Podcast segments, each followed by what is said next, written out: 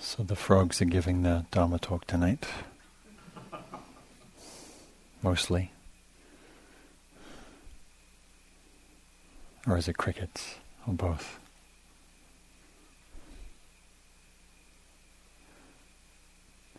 It's so still. These evenings are so. they feel so. almost melancholic in their stillness, and their poignancy. I had a student on my. I was doing a mindfulness teacher training last weekend, and there was a. We were doing emotional charades. We call it charades in England, and um, this person uh, act, acted out this emotion, which there isn't a word in in English. There is in Russian, and it's a kind of a poignancy, which is what I feel Wes and I were just talking about in this in this kind of night, the stillness. There's a certain beauty and settledness, and you know, it's like the air's pregnant with, with, with mystery or with silence and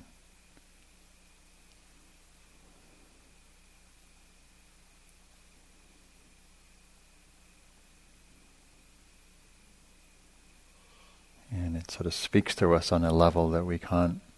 It's hard to put words onto some of this stuff, you know.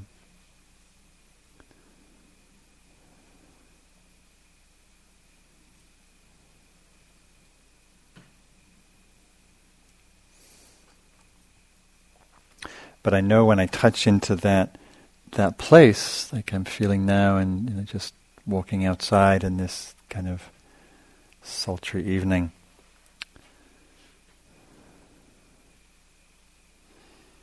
there's a sense of wholeness or completeness or perfection. That everything is just as it is, everything is just so. There's a suchness, the Buddha called it suchness. Where it can't be improved upon.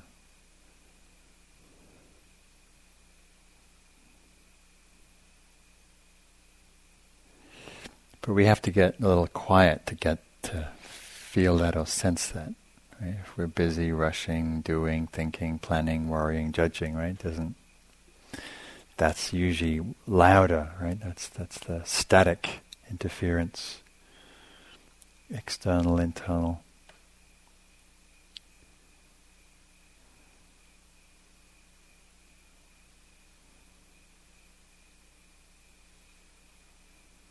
And I think often, if only we just get out of our houses and cars and offices and cubicles and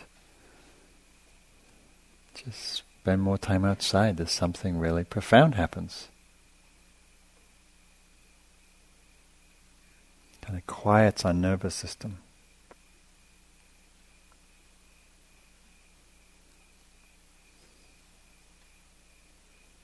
and all the, busyness and the projects and the grand plans and the me and my life and all of that stuff that seems so important so much of the time, you know, for me it all just like who cares, you know? so what? You know, I mean, you know, we have to take care of business and go to work and pay the rent and all that. You know, it's not like we just ignore that, but it's like it puts it in perspective. Like, what's really important? What's really of value.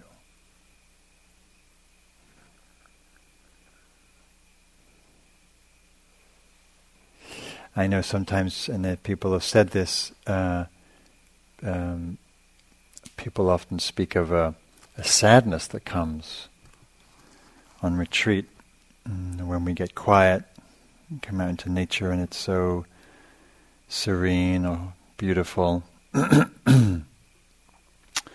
Someone mentioned it yesterday in the groups. There's a certain, um, a certain poignancy, and I think it's partly because it's a certain kind of grief that we feel when we come home to ourselves, because we've been so far from ourselves that we feel a certain loss, and we sort of wake up to that, how distant we are from being at home in our own being. And so there's actually a, I think, a healthy sadness or a healthy uh, grief or recognition, like, oh, look at that, look how far, how busy, how speeded up, and therefore further from my own being, the depth of who I am. And there's a lot that's lost in that in that busyness. And it's actually sort of an uncomfortable transition to settling into that because we do have to feel some of the discomfort of not being there, and also, of course, in that we we also have to feel what is there, right? which is also not necessarily so comfortable or easy. So some of you talk today about you know this you know difficult things that come up you know in the this particularly in the heart in an emotional life in the deeper swells of our life the losses the disappointments the midlife crises the uh, you know, existential crises of what, who am I, where am I going, what am I doing with life, with my life, since, as Wes pointed out, we actually have that burden these days. We didn't have that burden probably a hundred years ago, but now we do, to some degree. We're presented with this choice. Who are you? What are you going to make of your life? And where are you going? And what's your contribution? All good questions, but also can be very burdensome.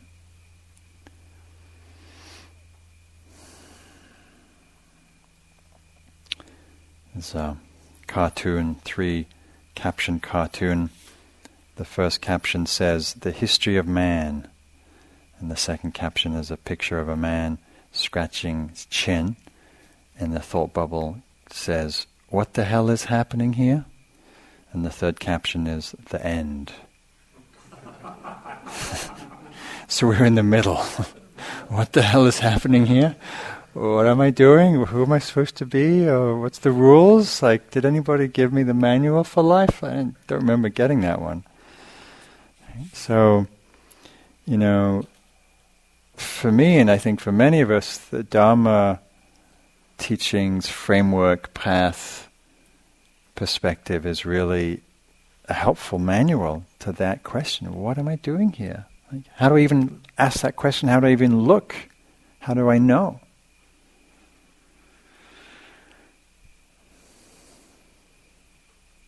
So, you know, we've been cultivating this gift of awareness.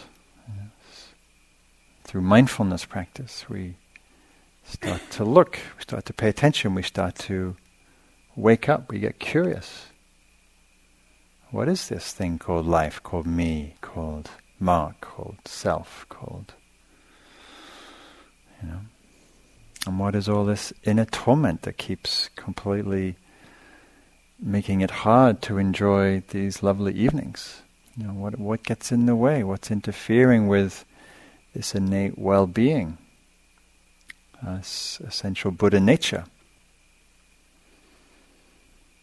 Some of us have a hard time finding it. What do you mean Buddha nature? Where is it?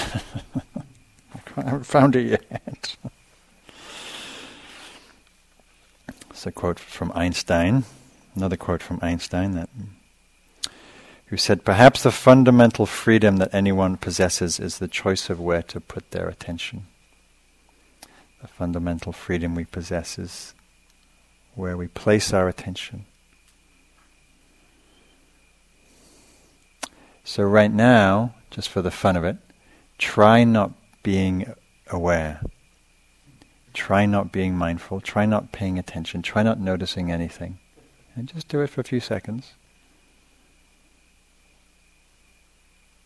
try not to notice.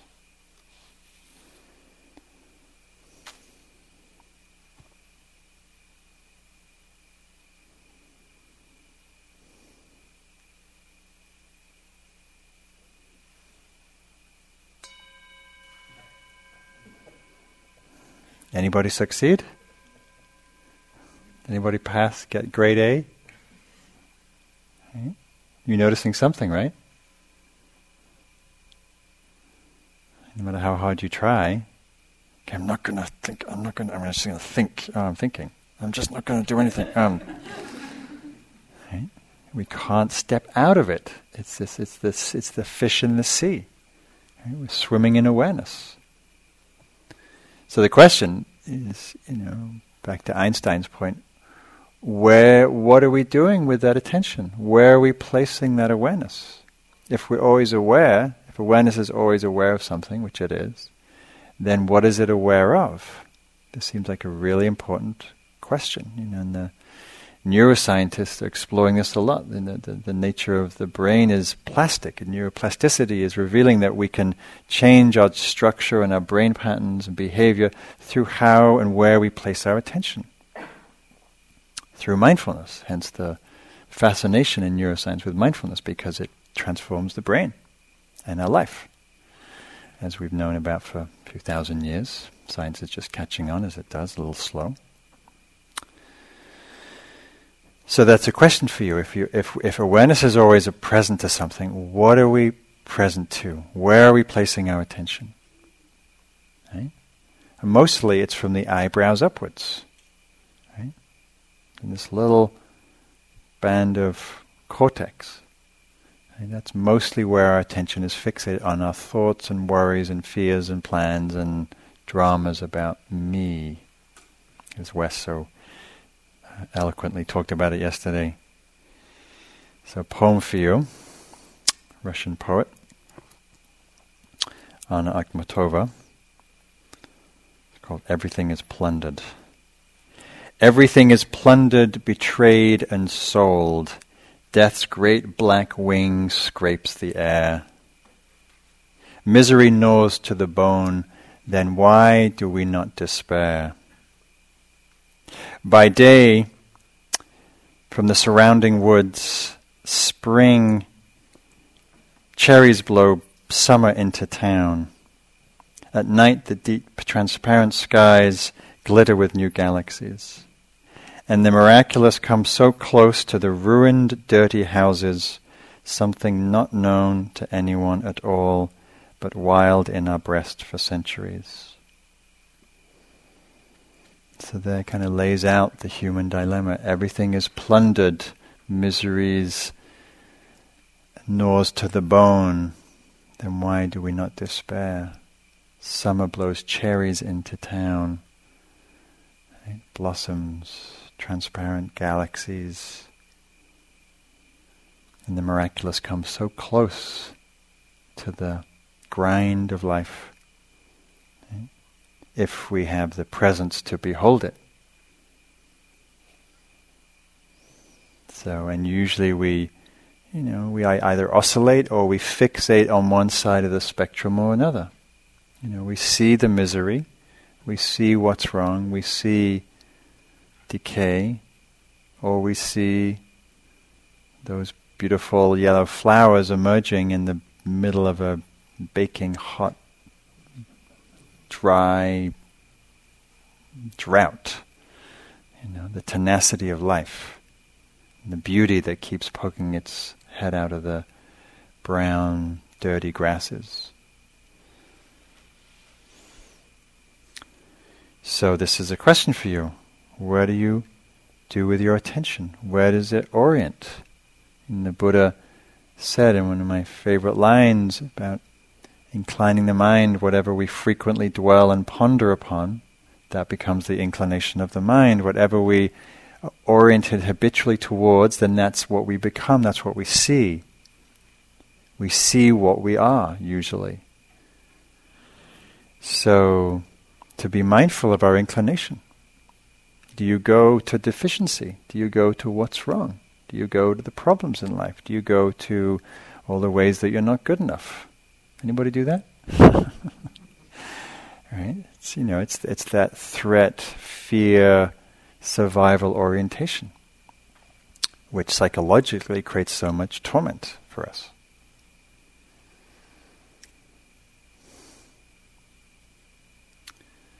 So fortunately, you know, the these practices of awareness, mindfulness, really f- mm, uh, provide a way through. dealing with this, this human predicament. But it requires training and practice and study, and you know, it doesn't just happen on the first time you read a book about mindfulness. Right?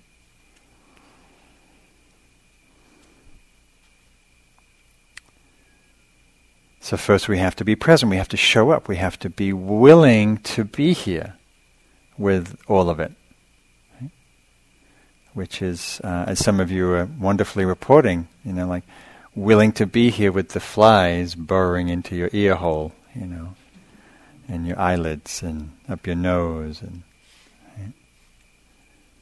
and almost finding some amusement at this point. You know, first it was irritation. Ah, I don't want the flies. They're spoiling my nice sunny afternoon. To suddenly, oh, it's just you know, it's part of life in the meadow. You know. So how do we greet that, meet that? Which is really how I think of mindfulness practices, how we meet experience, how we meet ourselves, how we meet the moment. Right? Do we welcome it? Do we fight it? Do we judge it? Do we hate it? Do we collapse into self pity and victimness, victimhood? So this is a, um, uh, an example of, of one way of describing this orientation uh, this is from, uh, I think, by Chozen Bays, who is a student of Harada Roshi. And uh, goes In this passing moment, all things come to be. I vow to choose what is. If there is cost, I choose to pay. If there is need, I choose to give. If there is pain, I choose to feel. If there is sorrow, I choose to grieve. When burning, like today, I choose heat. When calm, I choose peace. When starving, I choose hunger. When happy, I choose joy. Whom I encounter, I choose to meet. What I shoulder, I choose to bear. When it is my death, I choose to die. Where this takes me, I choose to go. Being with what is, I respond to what is. This life is as real as a dream. The one who knows it cannot be found. So that's kind of a radical orientation, right? If it's hot, I choose to be hot. If I'm hungry, I choose to be hungry. Reminds me of this Zen story of three Zen students who are sitting around talking about their teachers, and one says, "Oh, my teacher's the best. He can you know, sit and meditate for days without eating. Uh, and the other says, "Oh, my my my my, uh, my master's better. He can go days without sleeping." And the other one says, "I think my master is wiser. When when he's hungry, he eats, and when he's tired, he sleeps." uh, so you know, meeting with meeting what is, right, with awareness, and then with wisdom. The point of the practice of awareness and mindfulness is to develop clarity and insight and understanding, wisdom, right, and, and also opens the heart.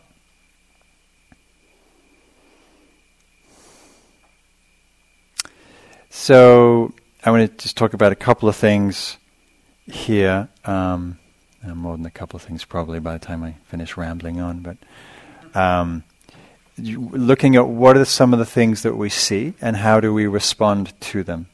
Right? So one of the the ways the Buddha talked about um, the the nature of the nature of our phenomenal experience has certain characteristics. One of the characteristics that we see, as we've been seeing very evidently every moment in, uh, here in this retreat, is things change. Things are transient. Things are conditioned and constantly in flux internally, externally, mentally, physically, environmentally.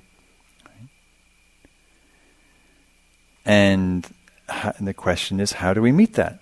How do we meet the changing circumstances? How do we meet the moment when we finally have a moment of peace and quiet in the meditation? Our mind finally, for whatever reason, shuts up, and we go, "Ah, oh, finally, I've arrived." You know, some people were talking today about this phenomenon that happens when you have sat a bunch of retreats. You kind of know by about the end of day three that your mind gets into some kind of concentration samadhi, and things get a lot easier. In the first few days, like you're tired, restless, grumpy, and and so you kind of can cruise a little bit until you get to that point, right? It's what I call postponing mind, right? And um, and then uh, and then and at some point it's things you know the, the, samadhi concentration grows and things get easier right so we've you know maybe at times you've been had moments where it's like oh finally I've arrived all those hindrances are not so pressing and I'm present and I'm poor I'm not sleeping all the time I'm not restless and not wanting to be somewhere else I'm just here and that lasts for a delicious few seconds few minutes And then we get so excited that it's here. Oh my God, I can't wait. It's going to be all like this now for the rest of the retreat. Great, I'm going to sit for hours. And we get so excited, we get so restless, and we're back again, lost in, you know, hindrances and crazy mind and wanting to be somewhere else. And right? it doesn't take very long for that next state to dissolve and the new one to emerge. And or we take birth and like, oh, great, I'm finally in this great, you know, concentration. I'm going to start teaching this now because I'm so good, and you know, and, and this great world-renowned teacher, and have these great apps, you know, and. I think I'm joking about the apps. it's the way forward. so this is from Ellen Bass called Waking Grivas. What if you knew you'd be the last to touch somebody? If you were taking tickets for tickets, for example, at the theater, tearing them, giving back the ragged stum- stubs, you might take care not to touch that palm or press your fingertips into the crease of a lifeline. When a man pulls his wheeled suitcase too slowly through the airport, when the car in front of me doesn't signal, when the clerk at the pharmacy won't say thank you, I don't remember they're going to die. A friend told me she'd been out with her aunt. They had just had lunch, and the waiter, a young gay man with plum black eyes, joked as he served the coffee, kissed her aunt's powdered cheek when they left. Then they walked half a block, and her aunt dropped dead on the sidewalk. How close does the dragon's spume have to come? How wide does the crack in heaven have to split? What would people look like if we could see them as they are, soaked in honey, stung and swollen, reckless and pinned against time. What would people look like if we see them pinned against time? Which we are, you know, for a while until pin pops out. You know, and I'm sure you have, as I have, many more and more recent, more and more frequently these days. You know, I wake up and I you know, get an email or a phone call that a friend's died or a loved one, or you know, it's, we never know. We never know. So how do we meet that? How do we meet that uncertainty? How do we meet that loss? How do we meet the changing vicissitudes? You know, and again, some of you talked about it in the groups, the challenges of your changing circumstances. How do we respond? How do we hold that? How do we hold ourselves? How do we hold each other through those times of loss and transition and change? And you know there can be different responses. We can shut down, we recoil, we harden our heart, we commit never to open and expose ourselves to risk. It's one option. Yeah, or we open and we feel the burning of loss and, and love and and rupture, and we also commit to the to to being fully with that with that process. Because to, to not do that is to is to die in a certain way, is to is to go numb.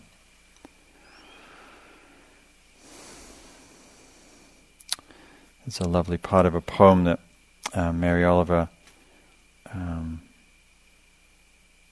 she's talking about uh, the black fires of loss, and she says, To live in this world, you must learn how to do three things to love what is mortal, to hold it against your bones as if your own life depends on it, And when the time comes to let it go, to let it go.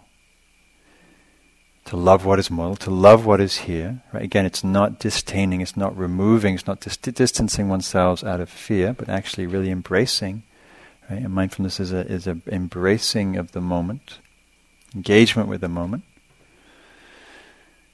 and holding on to that thing as if our own life depended on it, which it often does, because we do depend on each other. And then when the time comes to let it go, to let it go, which is, of course, the hardest piece. And sometimes takes years to let go. Many years to really fully. It's part of the grieving process. Grieving is a process of coming to peace with loss, with change.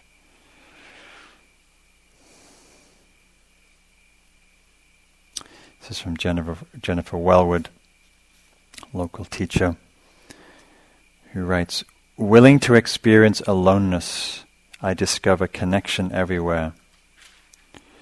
Turning to face my fear, I meet the warrior who lives within.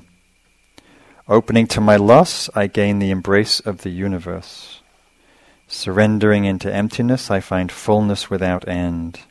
This is the two lines I think are really pertinent. Each condition I flee from pursues me.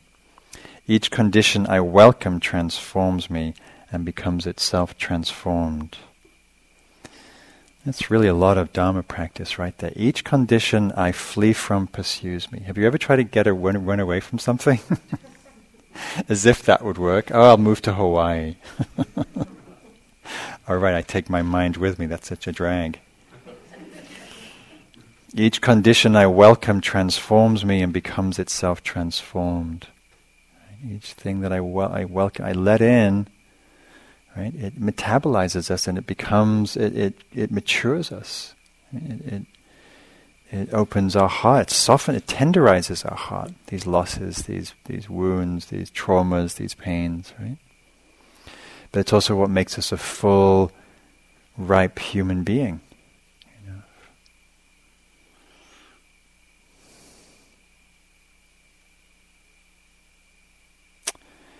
So, what else do we that happens when we meet our experience here or anywhere? What else do we see? Well, with with with understanding that everything is changing, we also um, come cl- close to the second characteristic, which is which is the uncertainty and the unreliability and the undependability, and therefore the unsatisfactory quality of being in this phenomenal, changing world. Where do we look for security if we know everything is going to go, including us, including our mind, including our body? Our memory's already half on the way out, you know. Um, how do we stay present to that? The uncertainty, you know, whether it's economic, social circumstances, bodily health. You know, and the Buddha talked about, we have certain reactions to that. One of the th- one of the things we do is we, we, we cling, we hold on. You know, we try to hold on to someone, a relationship, a situation, our bodies, you know, you name it. Think about all the things that you've clutched onto in your life or still clutching onto. Right? Many things. Status. Mm, economic, social status uh, material, comfort, youth. That always works, right? Doesn't it? Holding on to youth. I mean, that's why the Buddha taught. He said, you know, I see people wanting to be happy and doing all the wrong things, thinking that's going to make them happy, like holding on, right? like denying change.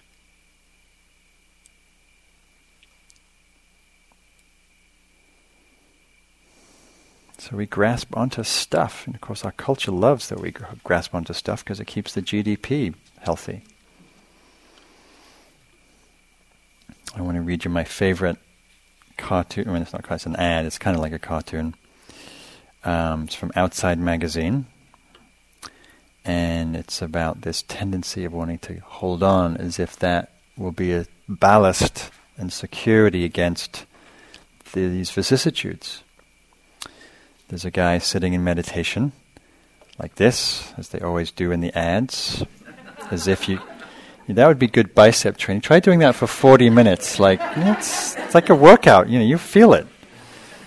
Um, anyhow, so he's sitting in front of all of his stuff. He's got his truck and his bike and his kayak and his scuba and his surfboard and his skis and his dog and his computer and his guitar and his golf clubs and all that.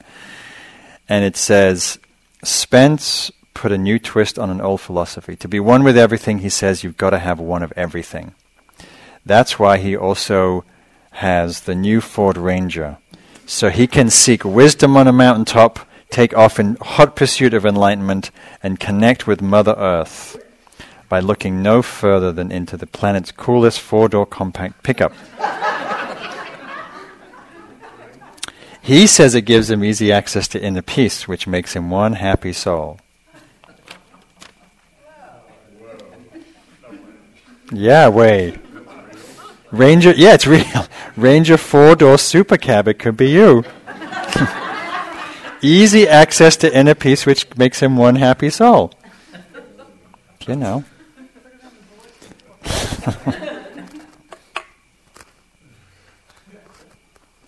I actually know Bill Ford. I keep meaning to send him that. It's like, did you know your company is doing that? Because he's a meditator, he's a practitioner. He comes here and practices sometimes. Anyhow. So the um, yeah the the the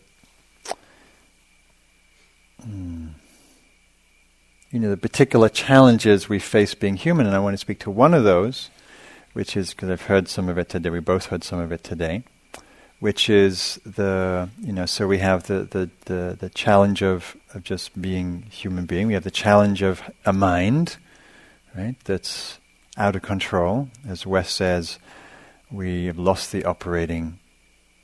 We lost the operating manual, or we never got the operating manual, and we lost the off switch. And this is maybe a misquote, but anyway, I attribute it to you. Uh, and you know, we have a body that, as Wes said, we didn't order, right? That has all kinds of you know challenges. There's a dear friend of ours on the retreat down the hill who has fourth stage cancer. You know, we have you know real challenges, and the challenges of the heart.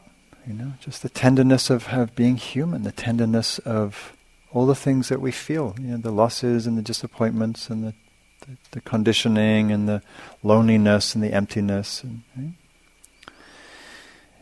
And what some people were speaking to today was the torment of the, the, the critic, the, the heckler, or as one of my colleagues puts it, the inner roommate, which I, I said, well, it's really a dorm, actually, of roommates, you know, like bad, conflicting, annoying roommates who are commenting and judging and heckling and giving views and opinions about how well you're doing and how unmindful you're walking and how you know how silly you dress and how better everybody else is and how if you'd only started this 20 years ago when it when I told you to you'd be much more advanced and if you'd only read that book and if you'd only done your homework and blah yada yada yada yada right that sound familiar yeah the you know becomes and it sort of morphs into uh, your coach wherever you go. So right now it's your meditation coach, as if it knows how to meditate. You know, okay, doing good now. Your breath, yeah, breathe in, breathe out. Good, good, doing well. Good, stay, stay on track. Oh no, you are you. God, I can't believe your thought again. God, I can't believe. Okay, start again. Start again. You're doing good. You're doing good. Oh God, you did it again. You spaced out. God, you're the only one. Everybody else, look, look, look around. Everybody else looks really calm. How many times you had that thought? You open your eyes like, shit, everyone looks really mindful. I wish they would sc- start scratching those flies or something. And it's like, who, how did that get in there? Like, who signed up for that? Right? It's an old roommate. This is uh, Rhymes with Orange cartoon. It's called A Checklist of Feeling Pathetic. It's very common meditation um, pastimes. Choose somebody and compare yourself unfavorably to them.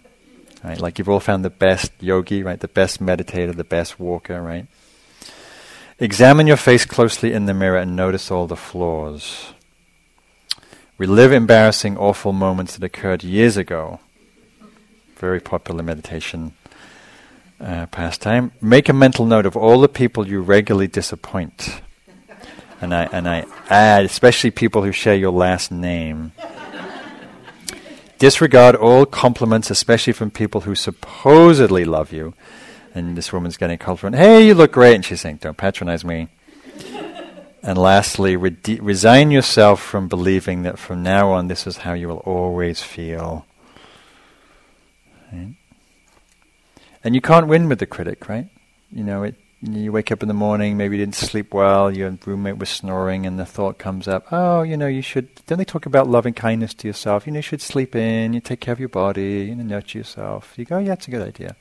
I'll sleep in. Then you wake up and it's 7.30, and it's like, oh my God, I can't believe you're such a slob. I can't believe you missed the sit, and you missed late for breakfast, I can't believe everyone's going to know that you went there, and, right? You can't win with the critic. You can't please it, although we try to.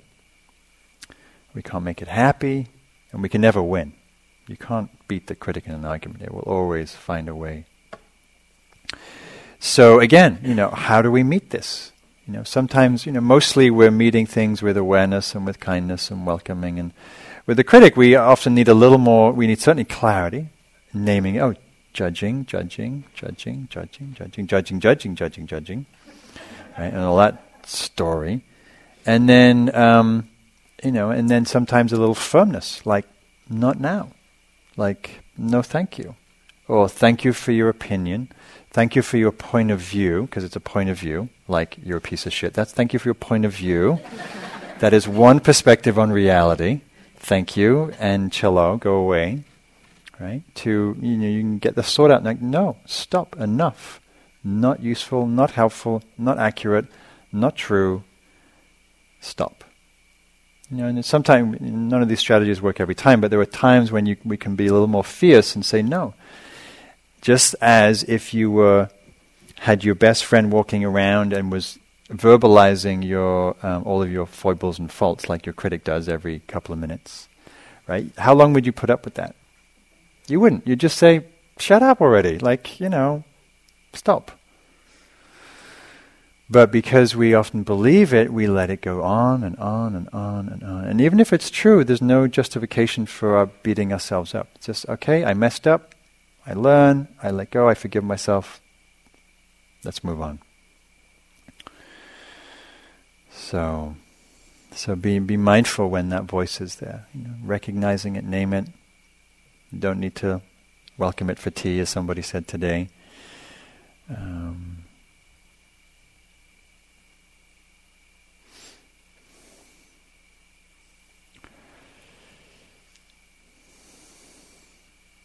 So, with difficult um, waves that come through, as many of you have been reporting, whether it's sadness or loss or fear or anxiety or self judgment or unworthiness or angst or you know the the mnemonic rain I think is really helpful because it because it integrates a lot of um, um, qualities that I think are important on the path. So R stands for recognize, acknowledging what's here. Oh, sadness. Oh, grieving. Oh, loss. Okay. Can I just. And the second A stands for allow. Can I allow it? Which means, and can I hold it actually with a kind heartedness? Can I infuse my awareness with kindness? Ultimately, we want to be meeting our experience not just with clarity, but also with warmth, with receptivity, with kindness, with compassion, with tenderness for the struggle of it, that it is to be human. And then we want to explore, we want to investigate. I, what is this? How do I feel this? What triggers it? What, what triggers it into being? Or maybe it's that thought, that thought of regret triggers me back into that spiral of self judgment and self doubt. What allows it to cease? Sometimes shifting the attention away from it because it's too much, it's too overwhelming, we drown in it. So okay, let's shift my attention to the sounds, to the to open my eyes, look at the, the meadow. Oh yeah, there's not just this torment, but there's also, oh yeah, it's a beautiful summer day at Spirit Rock. I was a million miles away, back home in my life. Investigate what allows us allows us to, to come to ease with it. And then the N is for non-identif- non, non-identifying or non-personal, which when we when we allow that process of recognizing, allowing, investigating, actually the the non-identifying happens by itself, as in we create this space of awareness where we're not so bound, we're not so caught. Right? So we actually have the, we grow the ability to tolerate our stuff. Our stuff isn't going to go away. A lot of myths about spiritual practice being this staircase to heaven. Right? It just gets easier and easier and happier and happier, and you get more enlightened, and everything looks really great and happily ever after. Spiritual enlightenment time at home. Right? Sounds really good. That's sort of the myth of spirituality, and, and the myth of you know the myth of the Buddhist path it's sometimes painted gets happier and happier and easier and easier. Has anybody, you know, uh, well, is that true? You know, I just I just invite you to look at that. You know, does life get easier as you get older? I mean, we get we grow wiser, hopefully, and more, you know, wisdom and all of that. But life doesn't get any easier. Life goes on. Actually, gets harder because the body starts deteriorating and we start losing our loved ones and all kinds of things. But we can grow the capacity to hold it. That's that's where that's what the freedom is. The freedom beyond conditions means we can have the capacity to flow with those vicissitudes. We can we can meet it with kindness. We can meet it with tenderness. We can meet it with um, uh, some welcoming um, I remember I, I talked about this. Uh, actually, I didn't talk about it here. Um, I was um, a few years ago. I was uh, on my way to do a writing retreat up in the northwest, up in BC, actually, in some remote island. And it took you know, a couple of planes and a couple of shuttles and taxi and ferries, two ferries, and just ridiculous long um, I think I was solely responsible for climate change actually just on that trip getting there. um, anyhow, it was, a lot, it was a lot of vehicles to get to this place. And I got into this, you know, kind of remote, not that remote, but pretty remote island in, up in BC. And, uh, and I freaked out. I kind of had this freak out of being isolated, and it, it brought up this early trauma and memories of of abandonment and isolation and just really traumatic associations with being alone. And, uh, and, it, and, it, brought up tremendous anxiety. Um, and I'd also just started a relationship which was also kind of feeding the anxiety. And um, I couldn't write, I couldn't stay. I came home. It was very humbling. And I thought I'd come home and it would all sort of settle, and it just kept getting worse. It just kept growing. And um, so I do all my practices and mindfulness and breathing and metta and basically trying to get rid of it, trying to meditate it away, you know. If I just, you know, get really present and, you know, get really calm, it will just, you know, just kind of get rid of it. As we do, right? It's the first, first stop, right? Is like, how do I get rid, of how do I avoid this, how do I bypass it? And some things we can't bypass, right? So whether it's body pain, mental pain, emotional pain. And at some point it, we get ground down, so we have to finally surrender. We, we know we, we, we, know we, we have to yield, we have to open, we have to feel, we have to eventually meet it with a kind heart.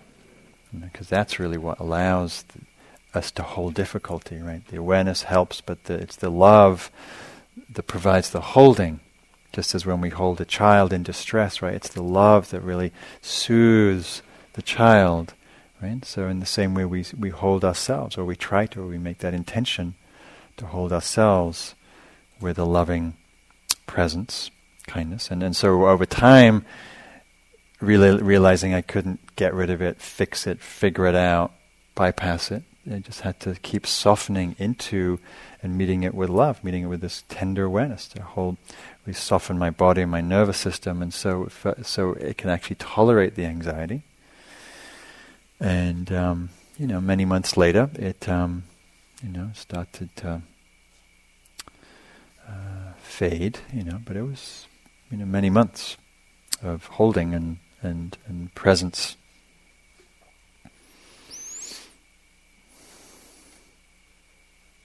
So to think about the ways that you, the obstacles that you meet in yourself, and ha- and, and how do you meet them? You know, think about what supports you holding those, meeting those. There's this lovely poem that is, an, uh, I'm not sure if it's anonymous or whether it's by Daniel Mead. I've never quite found the the author, but um, it goes like this: If you would grow to your best self be patient and not demanding, accepting, not condemning, nurturing, not withholding, self marveling, not belittling, gently guiding, not pushing and punishing. For you are more sensitive than you know. Mankind is tough as war, yet delicate as flowers. We can endure agonies, but open fully only to warmth and light. And our need to grow is fragile as a fragrance dispersed by storms of will, returning when the storms are still. So accept and respect, attend your sensitivity. A flower cannot be opened with a hammer.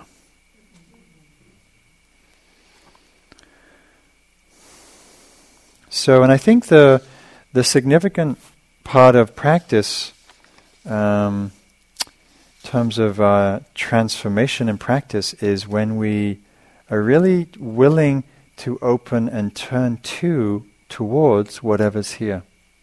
Right? We're not trying to get meditate to get to a state. We're not trying to fix ourselves. We're not trying to improve ourselves. We're not trying to work on our personality. We're simply showing up and meeting the truth of what's here, the truth of ourselves, the truth of each other, the truth of, um, you know, the ecological crisis, uh, or whatever truth that we're meeting to show up and embrace it. That's why we practice, to show up and give that pretty courageous, resilient presence to ourselves, to each other. Right? And the more we do our inner work, the more that we can show up for someone, a loved one, strangers, our clients, patients, students, with that quality of presence. I see that in myself, that the, the hard work that I do here gives a certain skill and capacity to offer that to others. But it requires that we are committed to turning into. You know, as Ajahn Chah says, by running away from suffering, we run towards it. Right? So you either run away and get hit in the face, or you turn towards it and actually allow it to transform you. One is a slightly more painful road. Both require confronting the, the challenge. So I want to read a poem and then I can say I'll close with a couple of um, other comments, which is really what I wanted to get to. But as you know, sometimes talks you never quite get to the whatever it is you want to get to. Anyhow, maybe some other time. Um, so, oh, you're right. This poem is uh, a poem I wrote probably in the, in when I was going through some of this this. Um, mm. It's called Duty. Your only duty is to try not to run from here, from this. Even if the whole of loss burns deep in your soft belly, even if on waking you feel the dread of walking into the day stripped bare and feels like the wind will pierce those empty places within. You could always pretend, try putting on a face other than your own. But that's a game that's never worked and only burns a deeper hole inside the pocket of longing and makes the shell you've chosen to live in more empty. But when you embrace the starved parts of your being and you touch the void that you've spent a lifetime running from with gentle hands of love, the way the evening fog envelops the solitary tree without flinching, pressing into and loving every gnarled crevice, every twisted branch, even the forgotten needles fall into the ground. This begins, this begins the first step, a slow journey of completeness, keeps inviting you deeper into the roots of yourself, claiming your place that has been waiting, that is always right here. So we turn. This is really the, I think, in the maturity in Dhamma practice, we, we turn, we welcome, we embrace, we open. So, um,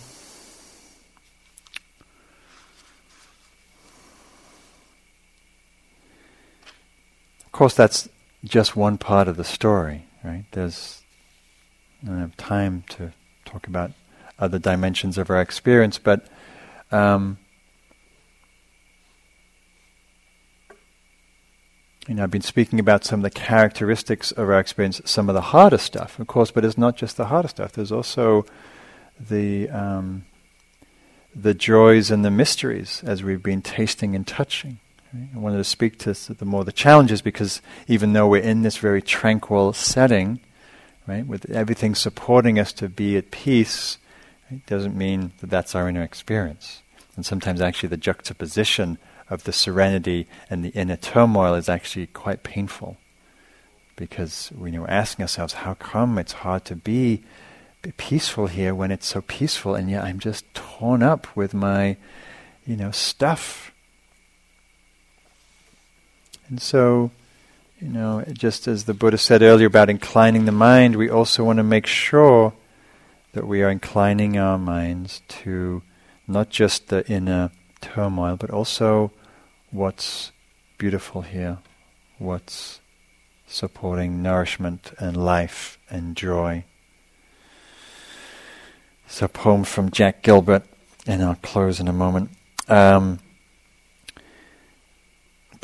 for the defense. Sorrow everywhere, slaughter everywhere. If babies are not starving someplace, they are starving somewhere else, with flies in their nostrils. But we enjoy our lives because that's what is asked. Otherwise, the mornings before summer dawn could not be made so fine. The Bengal tiger would not be fashioned so miraculously well. The poor women at the fountain are laughing together between the suffering they have known and the awfulness in their future, smiling and laughing while somebody in the village is very sick. There is laughter every day in the terrible streets of Calcutta, and the women laugh in the cages of Bombay.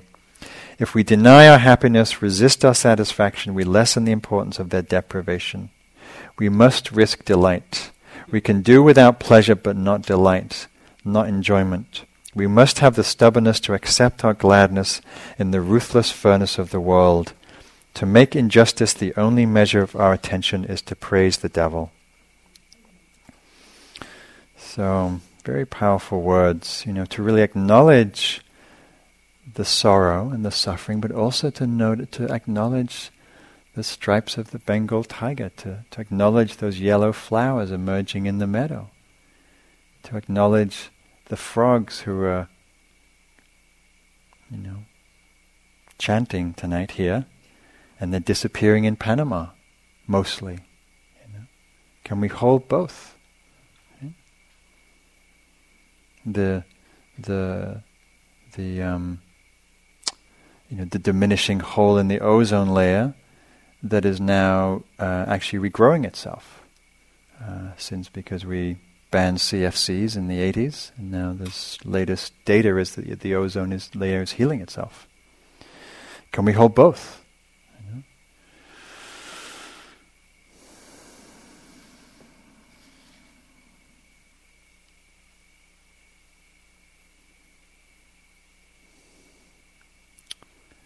So let's sit with the chirping of the frogs.